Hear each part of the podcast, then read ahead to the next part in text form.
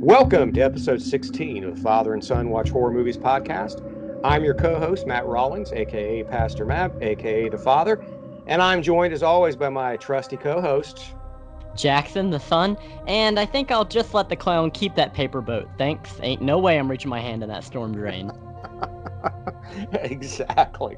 Oh man, see, horror movies teach you things. Mm-hmm. They, they, we learn from them. Absolutely. Uh, so, if you haven't guessed, today we are covering It for 2017 and It Chapter 2 from 2019. Now, we are a spoiler podcast. We spoil the films we cover, so be warned. Uh, we were scheduled to have a couple guests on today, but apparently they couldn't make it. And so we apologize for that, but hopefully we'll have some guests on the next time. But before we get going, I need to address something. We finished up our Friday 13th franchise review. And during it, I gave a shout out to Jay of the Dead's new podcast, Horror Movie Weekly, uh, which he does with Lady Phantom and Bill Shetty. I called out Bill for nitpicking Halloween 2018. Um, Lady Phantom did as well, but uh, he's the guy, Bill, who defended Friday 13th Jason Takes Manhattan on H&P. so I said I, I thought that was a little weird that, you know, he finds all this fault with Halloween 2018 for, for him uh, having all these goofs and logical errors, but he defends a zombie serial killer coming out of the water, climbing onto a ship that somehow gets onto a lake that somehow goes to Manhattan, even though I've been to Crystal Lake and it's only an hour away from New York City, a drive. And then on top of that, he somehow gets out of the boat, finds his way to New York City, and then finds two people out of 12 million in the middle of Manhattan. Um, he never really answered that. I mean, he basically just uh, said, "Oh, those are apples and oranges."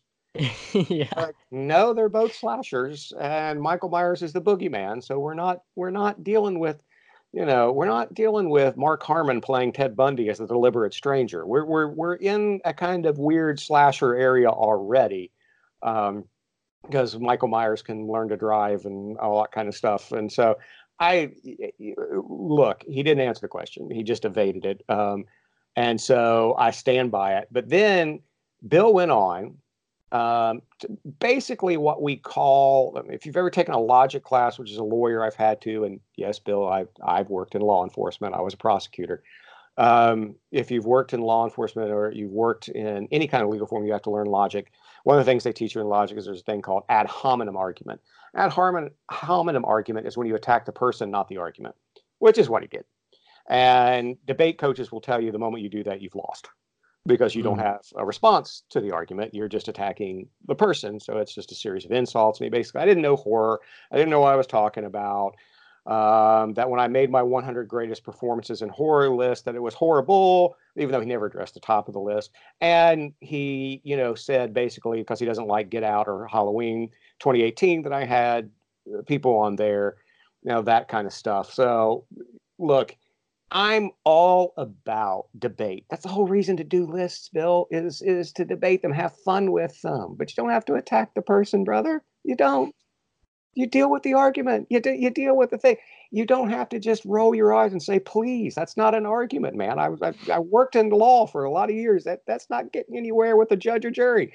Um, you, have wow. to make, you have to make an argument, man. And so and you know, he accused me of the hundred list being clickbait. No, Bill, that's what's called marketing. Um, that's the way Man, it is. I have not heard this episode that you're talking about yet, so all of this is alien to me. But hey, can I just say, Friday the Thirteenth Part Eight is a fun movie. I don't care about the logic flaws. Well, no, okay, fine. If you think it's just fun, you're like, but my my point was, and he didn't address was, you can't say one slasher movie is fun, but it's illogical Another slasher movie is not fun because it's illogical. Sure. Okay. okay. You can't. You can't. That that doesn't follow any plane of logic whatsoever. Mm-hmm. That's what I meant by nitpicking. You can't say that all these things and and Jason Takes Manhattan, and even the director himself has basically said he didn't know what he was doing and he made huge mistakes and it makes no sense. That's coming right. from the director on the commentary track and Camp Crystal Lake memories. I think um, I think what we need is a novelization of the film to connect part seven and part eight. You're luck. all about the novelizations. Let's get okay. Let's get Bill to write a novelization, and we'll uh, we'll see we'll we'll see. Just have a, a, polite discussion about this, and let's get him on the show to describe it and uh, and explain the explain the de aging benefits of toxic waste flooding through a Manhattan sewer. Um, but anyway, I, I, just I think Halloween 2018 is a great film. I know you do too. Um, and so it made I think it made both of our top ten lists from 2018. Sure did. Correctly. Yeah. And so, yeah, there are problems with it. There's problems with every movie. There's problems with Citizen Kane, for goodness sakes. Mm-hmm. Um, the nurse, the nurse could not have overheard him saying Rosebud. She was in another room. Okay, but it, right. it doesn't mean it's not a great film. Um, but I just find it odd that the the funny thing was that Bill attacked me for saying, you know, that I was had this definitive list of the hundred greatest performances, and I should have said, no, these are just my favorite performances. But then Bill goes on to dismiss everyone else's opinion and state his opinion like it's fact given down, you know, put it on a stone tablet by Moses and brought down to the Israelites. So um, I think that's a little hypocritical, buddy. Okay, it's fun. Look, it should, but look, man, this should be a debate. A debate, man. It should we should, we can debate but not divide. You don't have to attack people. You don't have to be mean, rude. You don't have to be dismissive. You don't have to do any of that. And I'm writing a blog post now to respond to something that he and Lady Phantom said that, and even Jay agreed with. I understand where he's coming from, and we love Jay, don't we? He's a great guy. Yes, absolutely. We love Jay, and so we'll I'll listen to the podcast just for Jay, if nothing else. But and I'm Team Jay on that podcast. But he did say he didn't think Silence of the Lambs was a horror movie. Jay did, and they all seem to agree with that and so forth. I am writing a blog post now that says actually Silence of the Lambs 7 and so forth, I believe, are horror movies. And I'm going to back it up with some evidence. And mm-hmm. so we'll go from there. But I wanted to respond to that. But look, man, Bill, it's all in good fun, man. Calm down. Sit back, relax your crack, have a drink. You know, it's all, it's all good, man. You don't have to, you know, don't have to be insecure about this. It's cool you know, people can disagree with you. It, it happens. So, you know, it's, uh, but yeah, it's my list and I, I defend it. And I do believe that the performances in Get Out, the list are worthy of it because I think Get Out's the best horror movie of the last 20 years. I think it's a stunning work of genius. And Bill, I've gone to film school.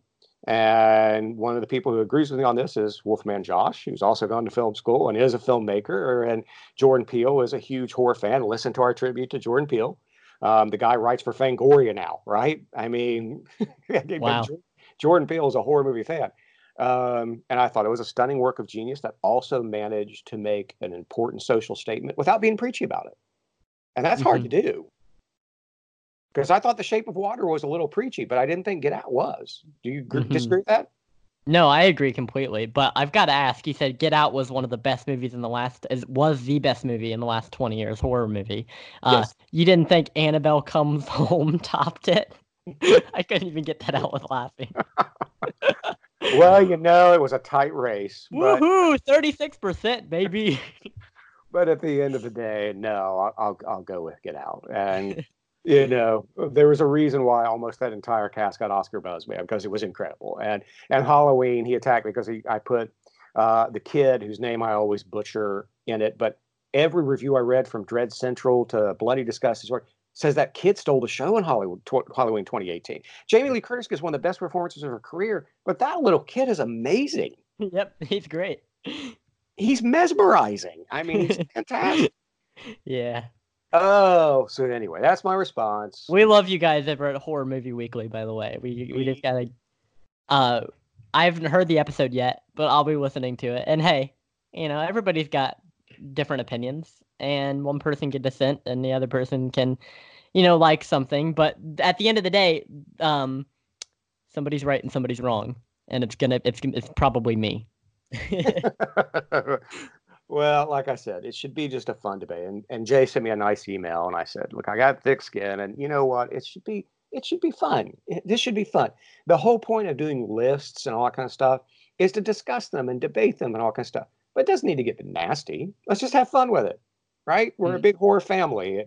You know, us and uh, and uh, a horror movie weekly and horror movie podcast and Land of the Creeps and all these podcasts, you know, we're like family and it's just, it should be a lot of fun. Don't you agree? Sure. Yeah. All right. So let's move away from that and let's discuss Stephen King's It from 2017. Look, everywhere it happens, it's all connected by the sewers. What happened?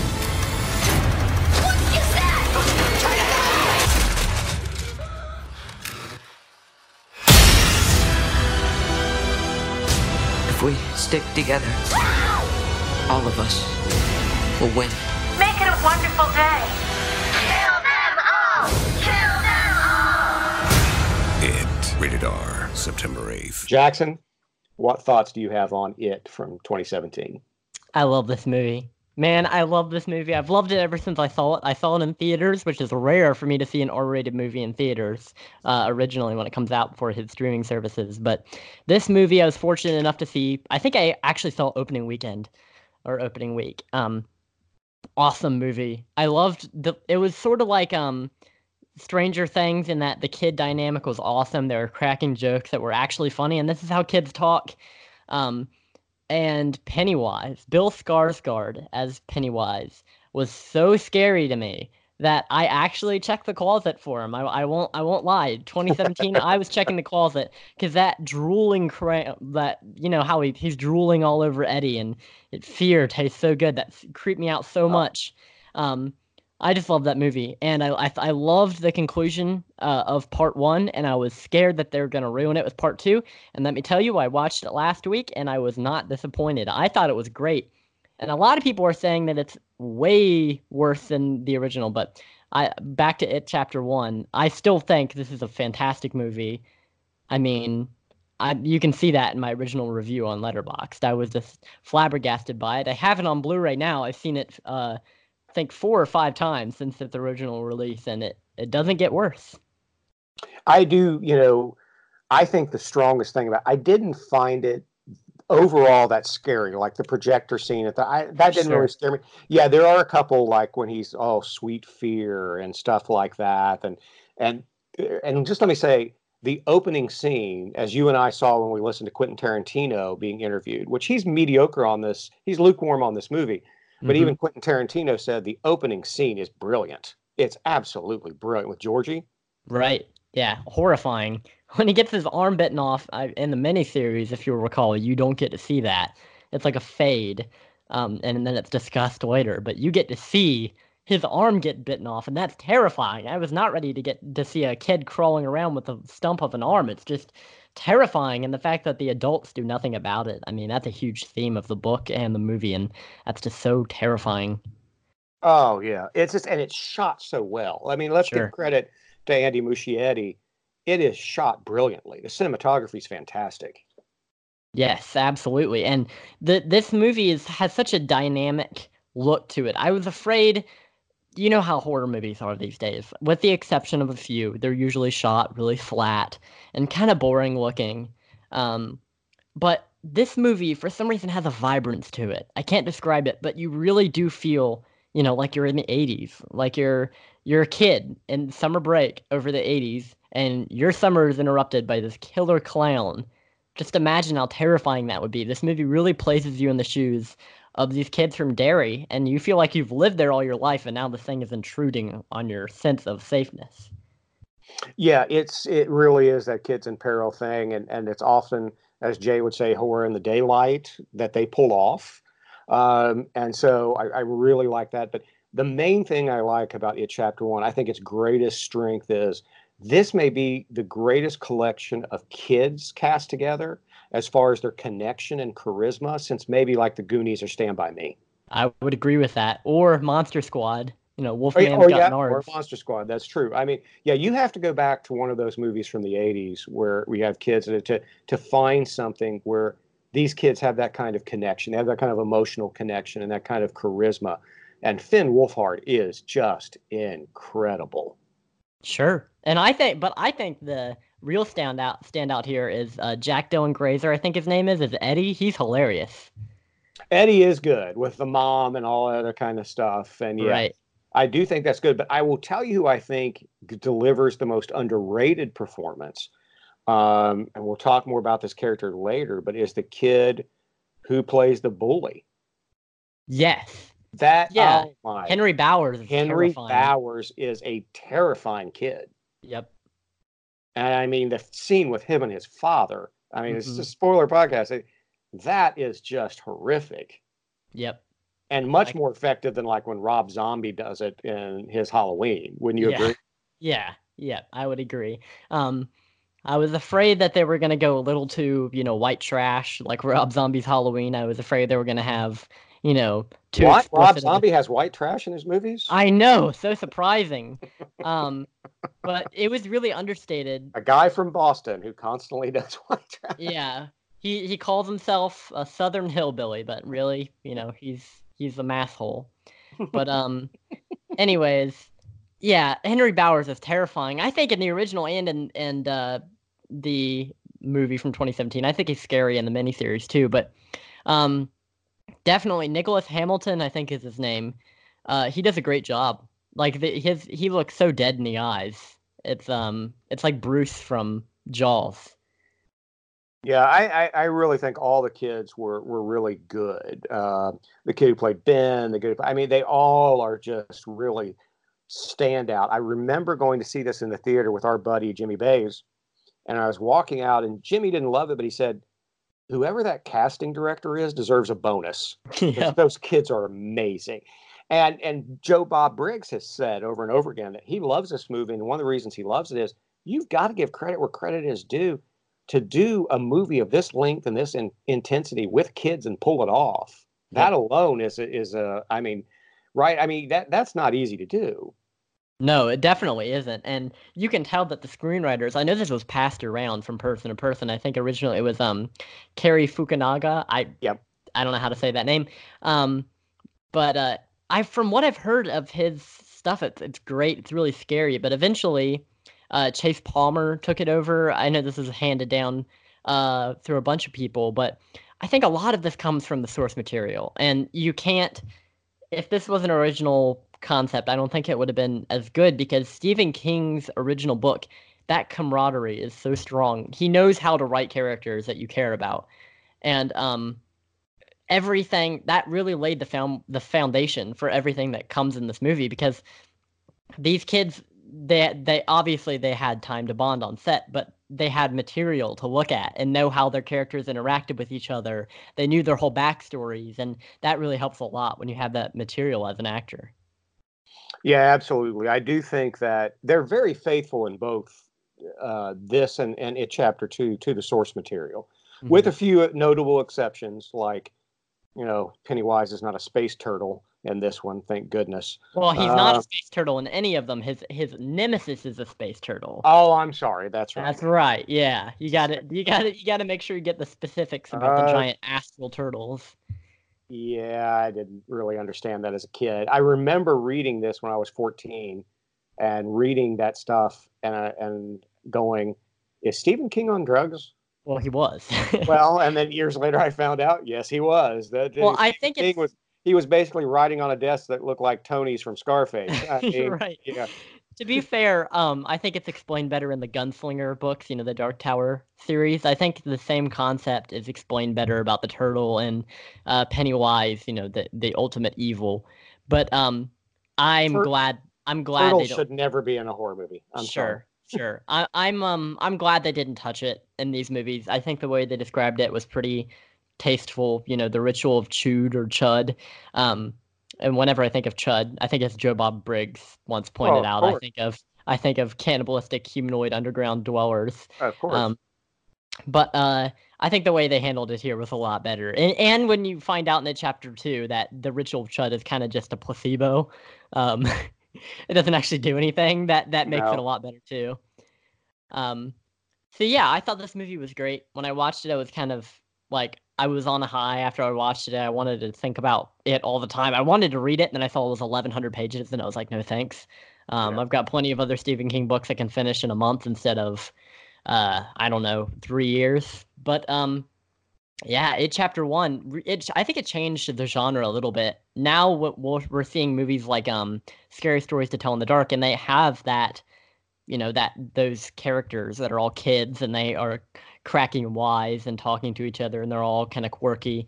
I feel like it when it hit the scene kind of changed how we look at horror movies in this modern age. Yeah, and it's that and Stranger Things, right? Uh, That was kind of the one-two punch that I Mhm. think started to create create this, which I hope they don't overdo, but it's Hollywood, so they will. Yeah, So, absolutely. They uh, they, they- do a they do a trend until it's dead. Yeah, they'll milk it dry. But um, so this brings me to my next question because I know that you know you own the original miniseries. Mm-hmm. Um, Skarsgård or Curry?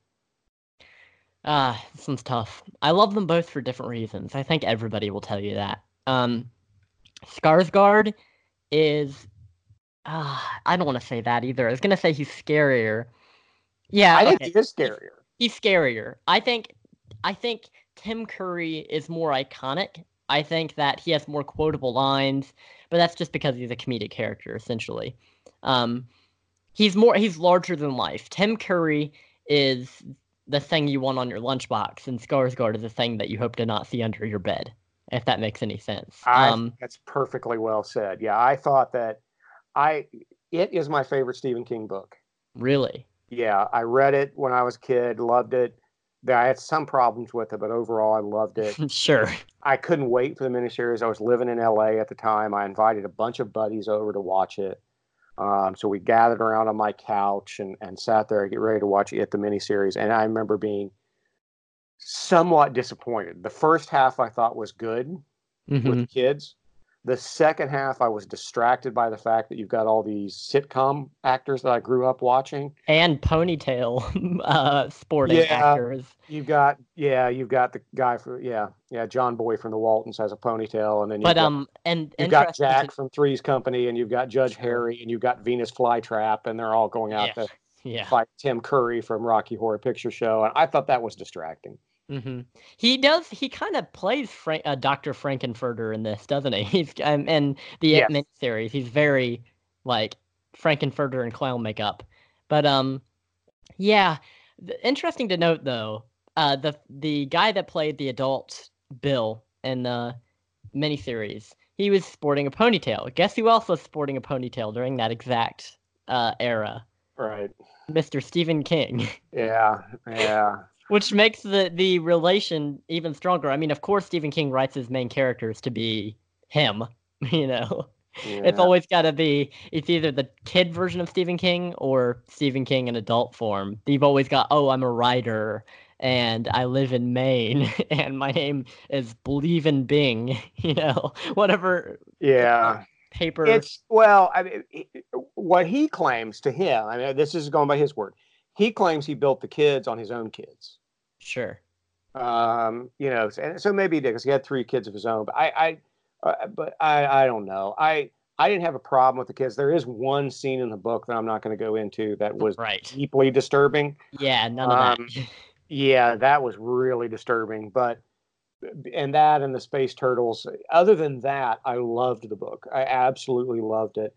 Uh, I was disappointed with the miniseries. I thought it was okay. Tim Mhm. Curry was was good because he's so charismatic, but I didn't. I wasn't scared by his performance. Right. Um, but you know, this is the it I was waiting to see, and I was excited. And I've seen it several times since. I think the kids are just amazing. I did think some of the CGI was a little distracting, and we'll talk Yeah. more about that with part two.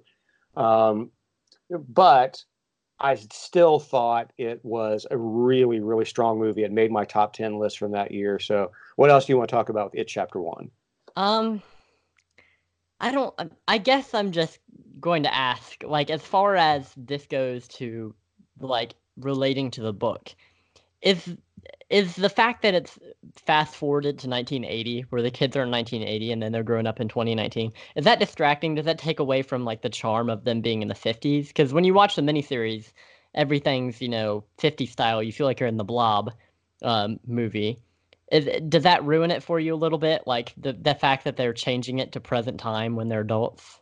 No, it didn't ruin it for me. I, I thought that was fine. I thought they did such a good job of selling the Mhm. 80s vibe in the first Sure. one. And I don't think, like, I've been watching American Horror Story in 1984. I watched the first episode this week. It's set in the 80s, and they really push it. I mean, the hairstyles are over the top. It's all talking about aerobicize and you know, Yeah. Jane Fonda's workout tape and Duran Duran and MTV and all that kind of stuff. They push it so hard. It's fun, but it's still pushed too much. I don't think it chapter one did that. I sure. thought they let the kids be kids. Yes, it was in the 80s, but they let the kids be kids. Mhm. And so I, I thought that was fine. And so I was I was sold on it. It didn't distract me. Okay, that's all I got to say about it. Chapter one. I mean, you know where it stands. You know, in my in my heart. I mean, I thought it was a great movie. Still think it's a great movie to this day. I think it's a gateway, sort of, for maybe horror movie fans that aren't ready for other Stephen King works that might be too intense for them. Other than the first scene, I think this is a pretty widely. I think it can be accepted by the general populace more so than something like I don't know Salem's Lot. Would you Well, agree? Yeah, it made a crap ton of money. So obviously, Sure, yeah, but Sure, it- but highest grossing R-rated movie f- for a while, R-rated horror movie for a while, right? Yeah, I think you're right. But it's it's um I would say following off of like the last Land of the Creeps episode where they were talking about ages, I'd say 13 and up would be okay Yep. with this one. Sure. I would say that the first scene is the only one that's gratuitous or graphic. I think the rest of it is pretty accessible. Well, they do kind of imply the thing with Bev and her dad, which is disturbing. But you don't see anything explicit. No, no, nothing like in the book, thank goodness. But Yeah. yeah, it's in the book. There are a couple scenes that are really disturbing. So Mhm. let's wrap this up. What would you rate it, Chapter One from 2017? What would you give it? I'd say it's an 8 out of 10. It's a buy it. All right, I'm I'm a little higher than you actually. I'm Really? I'm nine out of ten. Wow. Um, and I'm also going to buy it. I haven't bought it yet simply because I knew when they would make part two, they would issue a double pack with both of them with added scenes and stuff like Yeah. that. So I, I'm waiting on that. Probably around Christmas time, I will grab it chapter one and two because I know that you know there are a lot of scenes that Andy Muschietti cut out. That uh, Sure. so I can't. when are we going to see that baby scene? yeah, I don't know, eh, but it's I'm not sure. I don't know if they shot it or not. I, I listened to the Losers Club podcast this last week, the Stephen King podcast, and they interviewed a guy who works for Vanity Fair, who interviewed Anthony Muschietti and Stephen King and so forth. And so he had a lot of information uh, on the movies and and the director's cut that's that are coming and so forth. But he didn't say anything about you know all that. So we will see. Mm-hmm. But it's a nine out of ten for me, and I can't wait to buy have both of them, which may be a little bit of a spoiler alert. So let's move on to It Chapter 2 from 2019. Hello. You made an oath. If it ever comes back, we'll come back too. Take it. It kills monsters. We believe it does.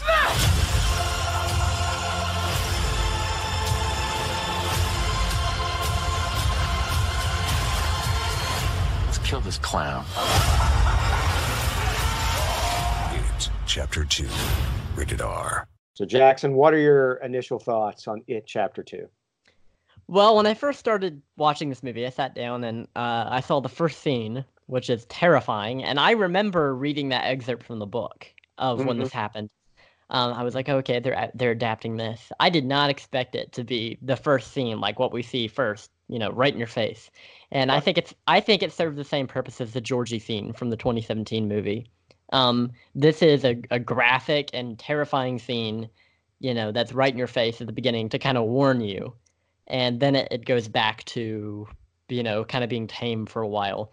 Um first impressions after that i felt it was kind of rushed in the beginning with all the character introductions. I feel like it goes from one character to another like sort of like a montage almost. Right. and i don't i don't know that i liked that. I felt like it was a little rushed and they're like oh this is what this character looks like now that you're introduced to them that that's their family? Okay bye. They're going to Derry now.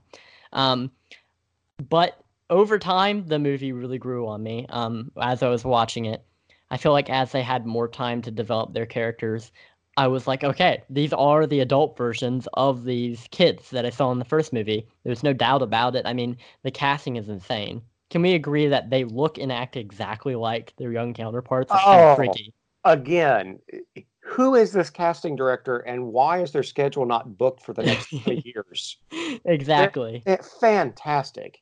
Mhm. Absolutely fantastic. Even Ben, who grows up to be in shape and all this other kind of stuff, his facial structure still looks like the kid from the first. Exactly. Yeah, it's freaky. And when you see them side by side, I mean, it's it's kind of terrifying. It's like uh, you know, and I don't know, Invasion of the Body Snatchers. Um, Oh, but yeah, it was.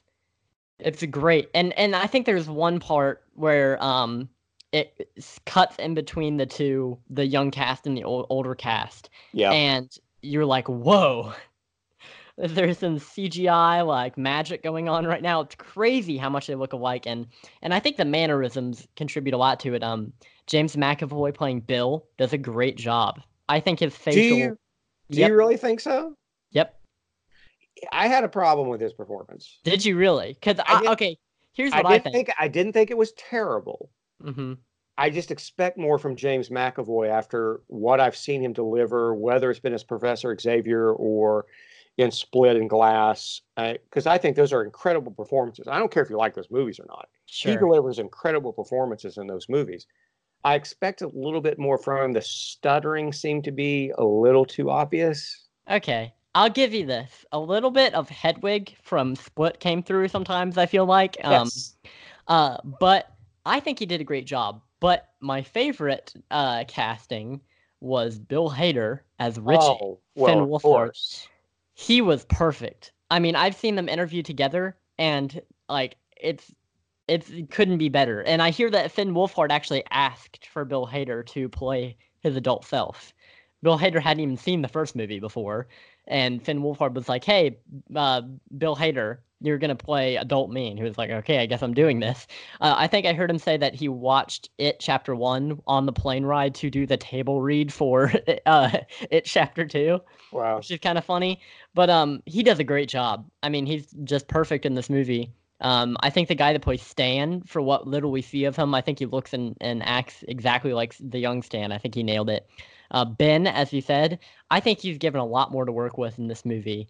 He was kind of a, I mean, I don't want to say that he had that only one thing going for him, but I feel like um most of his role in the first movie was, uh, you know, I'm bullied and I've got a crush on Beverly. But in this movie, a lot of depth is put into him. I feel like, and the same is true with Beverly. I feel like um, her character is handled in a way that they didn't get the time to do in the first movie. I don't think they did it as well as the book did, from what I've read. Um, but it, it's handled really well. You feel like these are living, breathing people. Yeah, I, I agree. I, I do have a couple issues there. I, I think that um, Jessica Chastain, I don't think was given enough to do because she's Mhm. such an amazing actress, Sure, and she's just kind of the damsel in distress. Where in the book she's a lot tougher. sure. I didn't understand that. Um, also, with Stanley, they cut the best scene, man. hmm The best scene, the creepiest scene from the miniseries is when Stanley's wife discovers him and he's written in blood after he's committed suicide. It. Sure. I, I think that maybe Why did they cut that scene? I think it's a a, uh tastefulness thing. uh, Like um, they're trying to be sensitive after uh shows like Thirteen Reasons Why. I don't think they wanted to exaggerate. I Um, think they handled it well enough. It's a horror movie, man. sure. It's Sure. a horror movie about a clown from outer space that eats children, and that's where they're gonna draw the line. I I don't know. This this wasn't gonna be Midsommar. I can say that much. Oh, I thought they made a mistake there. I, I do think, though, I- I agree with you about Bill Hader. I think he's perfect casting. I Mhm. think him, along with Lupita Nyong'o in Us, are my they're my two favorite performances this year. Yeah. Um, and I can't imagine that when Horror Movie Podcast does their horror Oscars, if Bill Hader doesn't win Best Supporting Actor, um, well, I don't know what I'm going to do, but it won't be nice. Um, it's because he is perfect. At, although I think the best line in the movie, Mhm. and this will bring us to grown up Henry Bowers, is Eddie's, where he talks about the mullet. yeah. I Sure. love af- that line. after he's been stabbed by Henry Bowers. He's stabbed in the mouth and he goes, For God's sakes, cut the mullet. It's been 30 years. Eddie, he's been in an insane asylum. I love that scene. It's fantastic. Oh, oh man. Poor Eddie. Ah, I know, poor Eddie. And can we talk about that? So, Mm. you know, I had some friends tell me because I come from an evangelical Christian background, tell me they had a problem with this, but I, you know, I don't, I don't judge movies this way. I, Bill Hader, at the end when they're in the quarry sure. and he breaks down, hmm that is heartbreaking. Oh yeah, Yeah, I, he had so much emotional depth, like I'd never seen before. You think of Bill Hader, you think of Superbad. You know what I mean? You don't think of this really talented actor. He had a lot to him in this movie. Ah, that was just heartbreak. I mean, I was just I was tearing up. mm-hmm. Um, and I don't, you know, I look, I don't get scared easily, and I don't tear up easily. hmm And I got scared in this movie. There are a couple of really creepy scenes in this movie. Yeah. I mean, as forced as the scene is, can we talk about James McAvoy chasing the skateboard kid in the Hall of Mirrors? Oh yeah. Oh, that was terrifying when when Pennywise's tongue is dragging on the glass. Ugh. Oh, oh my gosh! It's just, it's, it's, yeah, that's so amazing. And then the scene with the little girl with a birthmark, and I mean, it's just, and as you said, the opening scene, which is just, you're just sitting there going, "Good Lord, what more do these people have to go through?" I mean, it's just, oh man, it, it's just incredible. So. Now, let me tell you the issues I had with it. I had more issues with this one than the first one with the CGI. There were Mhm. times when the CGI took me out of it. Sure. I thought sometimes it felt patched together. Mm-hmm. Um, like I said, I wasn't in love with James McAvoy's performance. I thought they didn't give Jessica Chastain enough to do. I thought there were too many endings. Yeah. Yeah. It's like Lord of the Rings. Yeah, I, exactly. It's a perfect comparison. Um, I said they cut the best scene, but that being said, I'm still coming in high on this because what this does right, it does so well. Mm-hmm. that that's what I love. It's kind of like Strangers Prey at Night, you know, which is a movie that I love, and you and I visited the film filming locations for that. Mm-hmm. I know it's not a perfect movie. I know there are problems. I know that the two young leads don't give her the best performances and so forth. But man, when it is on, it is on, like the pool scene. Definitely. That pool scene is classic. Mm-hmm. it does that too. There are parts in it chapter two where I am taken out of the movie. I'm a little annoyed. Um, unlike most people, wasn't a big fan of the Paul Bunyan thing. Uh, the Stephen King cameo was a little too long and distracting. Really? I loved that. I thought it was a little too long and distracting. But I that okay. All that being said, like I said, when it's scary, like the kids, um, when it does it right, with Bill Hader and Eddie and you know and Henry Bowers and and the scene in the quarry, it does it so well Mm-hmm. that I have to give this movie a positive review. Mm-hmm. Does that make sense? Yeah, I a lot of the problems you had with it, I didn't have with it. Um, I do agree that it felt very patched together in some scenes. I do agree that Jessica Chastain didn't have a lot to do. Although when she was on screen, I thought she, I thought she was powerful enough. Um, Well, but there's a scene like with her in a slingshot in the book and stuff like that, and they just don't give her that. sure. And I, I, I just wish they would have given her more because she is such a strong actress. Mm-hmm. And Yeah. do you know that the actress who played James McAvoy's wife near the beginning, that was Jessica Chastain's roommate for years when they were both starting in Hollywood. really? Yeah. That's great. Yeah. Yeah. Um, and here's another. You want an Easter egg? Let's see if you Sure. can catch this. Okay.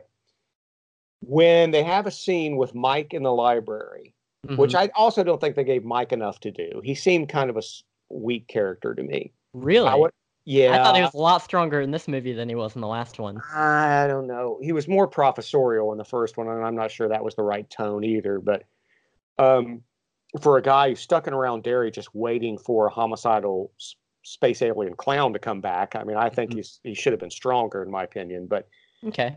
um, if you looked around the library, there was a nameplate of another librarian. Did you catch the nameplate? No, I didn't. Wendy Torrance. Oh. okay. Cool. Yeah. The Shining into this. Yeah, exactly. Well, we know Stephen King likes to bring together his universe, right? That's what Castle Rock's all about. So are you saying Um, that Wendy is a librarian? Apparently, Wendy is a librarian in Derry, Maine, after leaving Colorado. Yeah. Sure. Okay. So Danny's somewhere in that town. Are we gonna see uh in the in the new movie coming out, uh, Doctor Sleep? Are we gonna see uh Bill Hader walking around cracking I jokes? I doubt it, but I don't know. But I do look forward to seeing that. I hated the book, but I do think Sure. that I trust the director to to do something cool with it. So, Mhm. what else do you want to hit about it, chapter two? Um, yeah, I can agree with one thing you said, which is that CGI is just so prevalent in this movie. Um, the creatures, the uh, fortune cookie creatures in the Chinese restaurant. Oh, I hated that. I could have done without that. I know it's in the book or something along those lines is in the book. And I think there was one good thing that came out of that scene, which was Bill Hader smashing the table with a or no, that was actually Ben, wasn't it? Or no, that was I guess that was Mike. I don't know. One of the characters is smashing the table with a chair, and when the waitress walks in, she sees like nothing. We'll take a sec. Yeah. yep. Um yeah, that was perfect. But yeah, there was definitely a lot of CGI in this. And I, I think they repeated some of the same sins as the first movie with the jerky uh like teleporting towards the camera, you know, that kind of thing. Um Yeah, I don't didn't I, don't like really that. think that's scary. Um I do like Pennywise's fin- final form more than the miniseries. I think I liked the half clown, half spider more. Oh well, anything full-out- could be better than the spider in the miniseries. I mean, Sure, that, was- they just, that they just kind of they just kind of flip the spider over and tear its heart out. I think this was a better conclusion. I like how Pennywise shrinks into this tiny like puddle of clown. I thought that was fantastic. He looks so Yeah. pitiful. The um, pancake Pennywise. Yeah, yeah, I liked that. I I loved uh, Bill Skarsgård's like little face on this puddle of clown as he's pitiful. He's like fear. It's so it's so fantastic. But um, yeah, there were way too many endings in this. It it it ends, and I'm like, oh, that was a nice ending. Oh, and then Bill's writing a book, and he gets a call from Mike. Okay, is it is it over now? Oh wait, no. Now you see Beverly and Ben on the boat, and you're like, okay, when is this gonna end? You know, it's got so many endings. It's like Did uh, we need the letter from Stanley? I I don't know. I feel like they were guilty because they didn't have much to do in this movie. They casted what seems to be a great actor to play Stanley. I've seen him in interviews, and he looks and acts exactly like the young um, Stanley Wyatt. Uh, I don't. What is his name? Wyatt Oleff, I think. Um, hmm he i feel like they felt guilty so they wanted to give him a bigger role because if you'll recall in the book i'm i think and, and, and the miniseries it cuts in between you know the kids and the adults to Yeah. give more depth to the characters and and this one it decided to stick mostly to the adults but um yeah so that's the reason they did that i don't think it was necessary i think it's a psycho instance with the therapist describing like what's going on with norman bates i feel like they needed something to conclude the movie and give it a triumphant end so they had Stanley write a letter. Uh, I didn't care for that. I didn't care for the ending with the characters as much as the end of Pennywise. But the rest of the movie was just like so many ups and downs. I the heartbreak that these characters go through as they confront their fears. I feel like that was the best part of the movie is seeing these characters confront what makes them scared and like admitting that they're not perfect, but that they aren't scared of Pennywise anymore. And that really like takes away his power. I think that's awesome.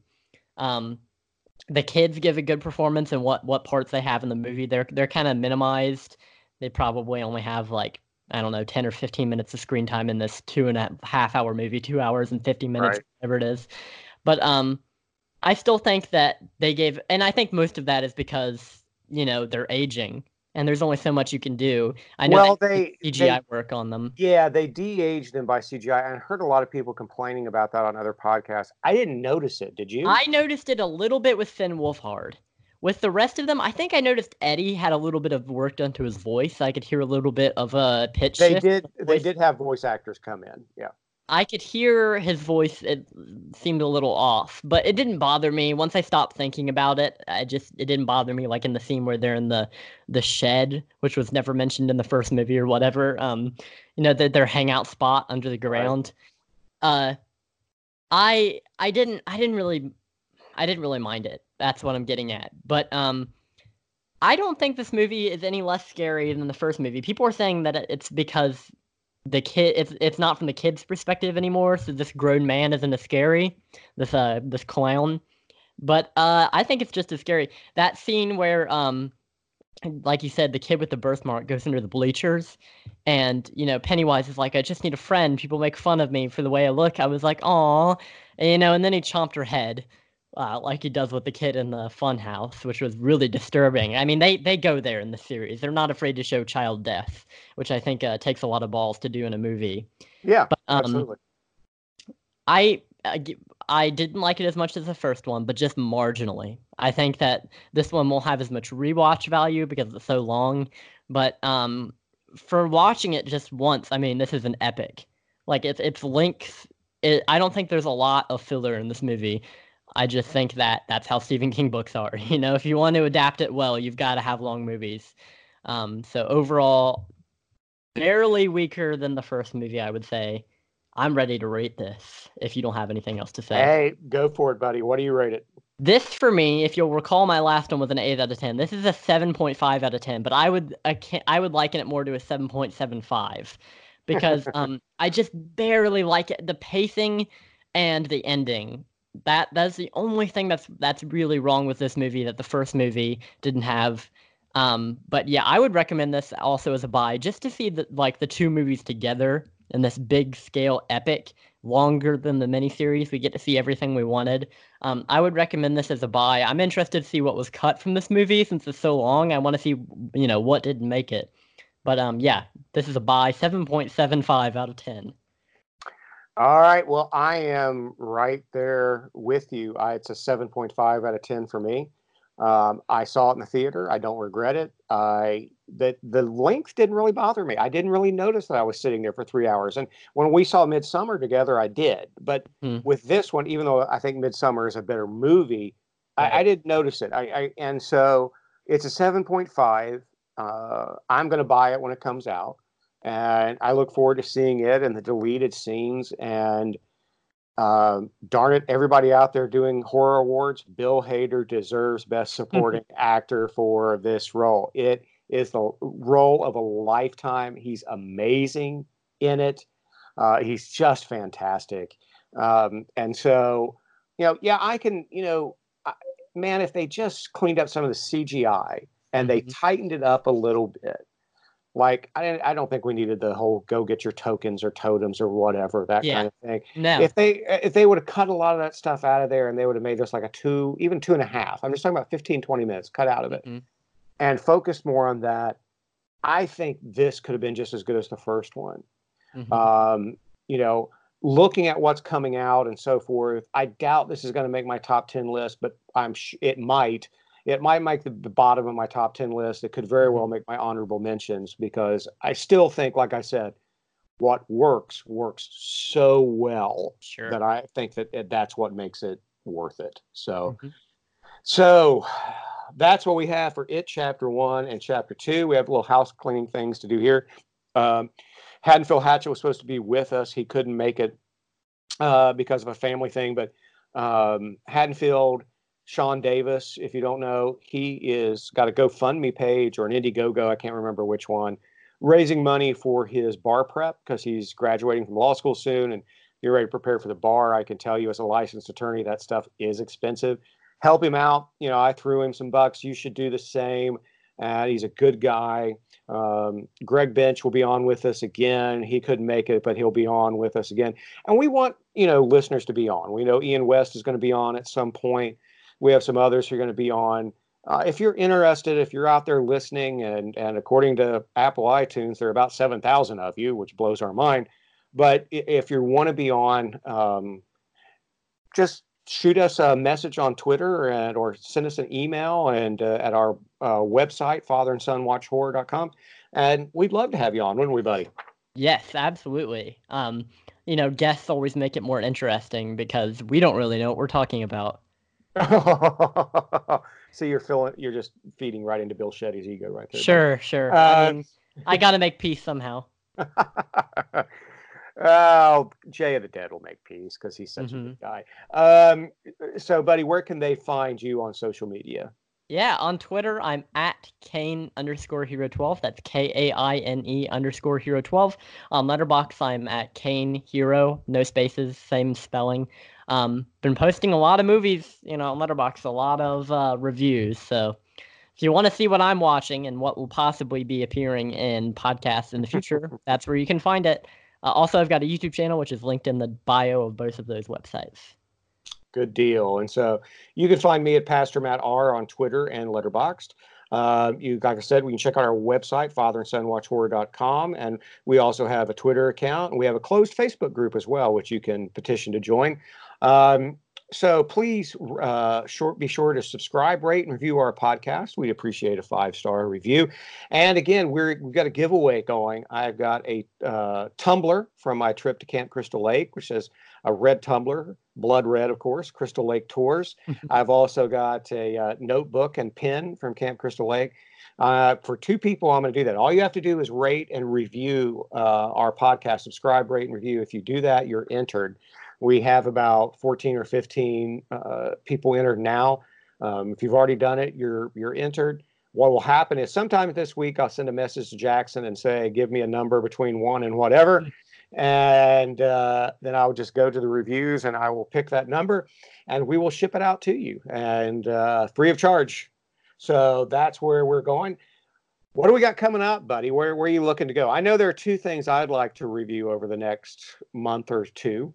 Um, we're coming up on anniversaries for both the Texas Chainsaw Massacre and A Nightmare on Elm Street. Ooh, interesting. I just recently watched Nightmare on Elm Street recently, actually. So maybe we may need to do that. yeah, maybe that's providential. So if there's folks out there that would like to talk about Texas Chainsaw Massacre, which is currently streaming on Shudder, and Nightmare on Elm Street, which I think is also currently streaming on Shudder, isn't it? Wow. And yeah, it might be. I wouldn't be surprised. Yeah, I think they both are. So you can watch both of those on Shudder and come on and jabber with us for an hour about it if if you'd like. And I can give you my uh, not very long-winded but weird theory about how Tobe Hooper based part of the uh, Texas Chainsaw Massacre on the Nixon administration. So, um, so I'd love to hear that. Yep, we'll be going that route. So, all right, buddy. Well, uh, say good night to the good people, and we'll wrap it up. Sure. Good night, and remember, you'll float too. I don't want to float. All right, guys. Catch you next time. And remember, the family that watches horror movies together stays together. Take care. We appreciate it.